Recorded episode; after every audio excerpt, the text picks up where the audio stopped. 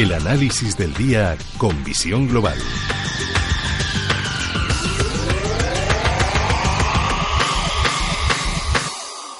Y saludamos a José Antonio Madrigal, director general de Urequers. José Antonio, muy buenas tardes.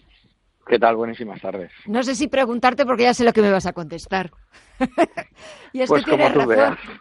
Y es que lleva razón. Ya, pero es que, es que, es que al final los mercados financieros al final eh, tienen toda la coherencia y toda la lógica del mundo. Y, y, no, hay, no hay más. O sea, el mercado en máximos históricos, ¿qué es lo que hace? Pues seguir subiendo. La tendencia es alcista, pues sigue subiendo, pero es que esta semana, eh, Gema, eh, todos los días ha subido la bolsa. Todos los días la bolsa americana ha subido lunes, martes, miércoles, jueves, viernes.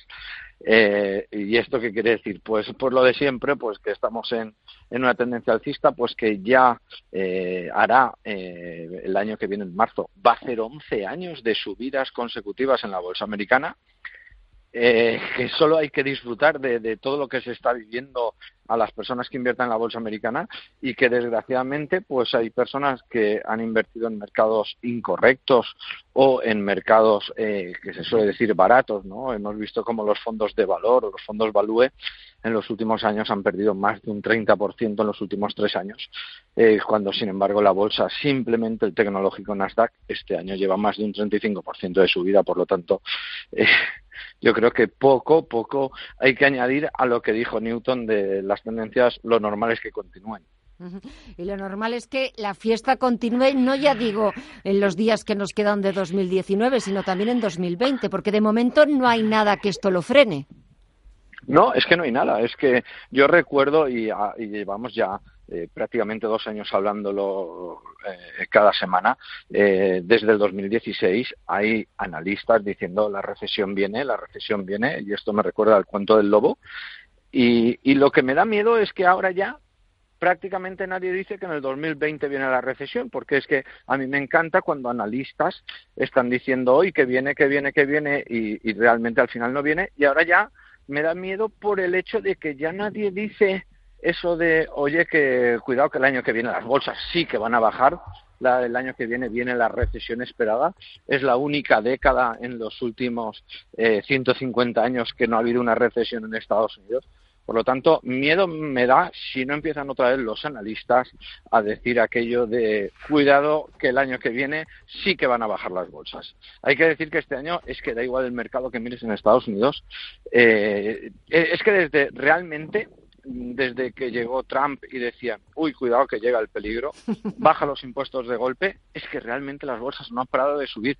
Y en especial este año, es que lo ha, lo ha hecho de una manera ordenada, con una baja volatilidad, que esto es muy bueno para cualquier inversor. Es que realmente hemos invertido en renta variable con menos riesgo, te diría que la renta fija. Es que la volatilidad en los mercados ha sido ridículamente baja. Y esto, al final, las consecuencias son buenísimas para aquellas personas que han invertido en la bolsa americana por dos razones. Primera, porque los mercados han valorizado entre el Dow, el S&P y el Nasdaq más de un 30%, y luego también porque el euro ha bajado, el dólar ha subido y aquellas posiciones que teníamos en el, en el dólar americano, en las bolsas americanas, también se han revalorizado. Por lo tanto, yo creo que un doble éxito para aquellas personas que hemos elegido los últimos años la bolsa americana para invertir. Eh, y sobre todo, hablabas tú de cuando salió Donald Trump elegido en 2016, es verdad el peligro que, representaba eh, el republicano, pero es que 2020 es año también electoral y suel, los años electorales suelen también ayudar mucho a la bolsa, ayudar mucho a Wall Street y ya lo que le faltaba al presidente estadounidense. Si ya le ayuda un poquito la Fed, ya lo tiene todo. Bueno, es que está a punto ya de mandar él también en la FED, ¿no? Por todo, la, por, por, to, por, todo lo que es capaz de decirle, oye, quiero que hagáis esto y quiero que hagáis lo otro. Pero realmente yo creo que Donald Trump hizo una cosa muy bien y es fomentar eh, la bajada de impuestos. La bajada de impuestos principalmente a quien beneficia son a las empresas y si, si beneficia a las empresas, beneficia a los empleados. Y esto ha conseguido pues la realidad del pleno empleo en Estados Unidos. Es decir, estamos viviendo eh, una subida de salarios eh, que no se había visto nunca. Aquí en España nos quieren imponer los salarios mínimos y en otros países, como es el caso de Estados Unidos, el salario mínimo va subiendo sí o sí, porque es que si no, no tienes empleados para hacer el trabajo. Claro, aquí con las tasas de paro que nos movemos, nada es comparable pues con el pleno empleo de Estados Unidos. Eh, la bajada de impuestos yo creo que siempre beneficia principalmente. Es que, es que siempre que ha habido una bajada de impuestos las economías han crecido. O sea, es que esto, esto es algo que es irrefutable. O sea, y, y aquí en nuestro país, desgraciadamente, vivimos justamente lo contrario. Parece que haya quien quiera hundir las empresas, parece quien quiere eh, subir los impuestos y desgraciadamente esto al final pues repercute en las desgracias que tenemos en nuestro país con el tema de paro, con el tema de la barbaridad de impuestos que se exigen y que cuando haya una comunidad, pues como es el caso de Madrid, yo vivo en Valencia, pero como es el caso de Madrid, que tiene una, una economía fiscal pues realmente interesante eh, referente a, en comparación con otras comunidades llega el gobierno y es capaz, capaz también de atacar estas cosas. Eh, yo pienso que el día que no haya empresas y si seguimos subiendo los impuestos a empresas y a empresarios, el día que no haya empresas, vamos a ver qué ocurre con la cantidad de personas que viven hoy en día del Estado. Ya no quiero decir solamente pensionistas o jubilados, sino también, ¿por qué no?, funcionarios y todo lo demás. Es decir, si lo que estamos eh, eh, intentando en España es eh, repartir riqueza es una cosa, pero otra cosa muy distinta es expoliar, porque es lo que está sucediendo hoy en día con los impuestos a las sociedades y con los impuestos realmente a aquellas personas que tienen un salario más de lo normal o, más de, la media, ¿no? Porque al final esto se, se ha ido se ha ido ya de, sentido. Y luego mm, vuelvo al principio de todo Llega Donald Trump en el 2016, dice bajo los impuestos, los baja de golpe y la economía que decían eh, hay que recordar que habían subido tipos que, que oye ya no podía eh, ya no podía subir más la bolsa la recesión ya está aquí y de repente desde el 2016 sin parar de subir, sin parar de subir, sin parar de, subir, pero estamos hablando de a ritmos de dos dígitos. Es decir, es que no estamos subiendo, es que no estamos hablando que la bolsa o la economía estadounidense ha subido a un ritmo del 2, del 3, del 4%. Estamos hablando de que este año es más de un 30% de subida. O sea, es que se dice muy rápido, pero es que eh, a, ver en qué mercados, en qué tipo de inversión que no sea la bolsa, alguien es capaz de sacar una rentabilidad de un 30%. Es que lo hablamos como algo que parece normal, pero es que no es normal.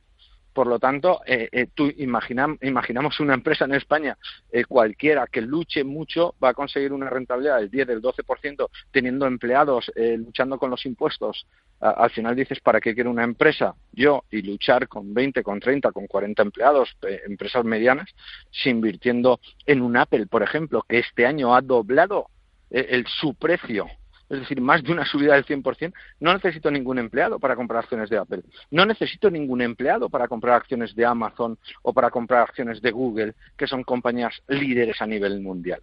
Entonces, cuando uno se plantea esto, yo lo que pienso es que los gobiernos de países pequeños como nuestro país debería de mirarse un poco el ombligo, saber y, conocer lo que, realmente eh, tiene entre manos e intentar fomentar principalmente no solo la creación de empleo, sino, ¿por qué no?, la creación de, pequeñas sociedades, de pequeñas empresas, eh, dar posibilidad a aquellos jóvenes que quieran montar eh, sus sociedades, sus empresas, aquellos emprendedores, y, ¿por qué no?, dar ayudas, eh, bajada de impuestos, todo lo que sea por crear riqueza en el país, porque al final eh, un país eh, crece si crece su, su, masa monetaria, si crece la creación de dinero. Es como una familia, o sea, una familia si obtiene dinero de fuera, pues la familia vive mejor. Pues exactamente ocurre igual con las empresas y ocurre igual con los países. O sea, si una empresa es capaz de obtener dinero o un país es capaz de obtener dinero de fuera, al final su economía, su empresa o su país,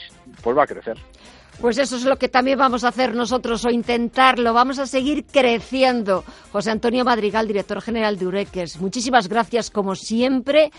Que pases unas felices fiestas, una feliz Navidad, que disfrutes con tus niños y si tenéis Papá Noel, que os traigan muchísimos regalos y hasta la próxima. Un saludo y muchísimas gracias por todo. Un saludo, feliz Navidad, felices inversiones y feliz nuevo año.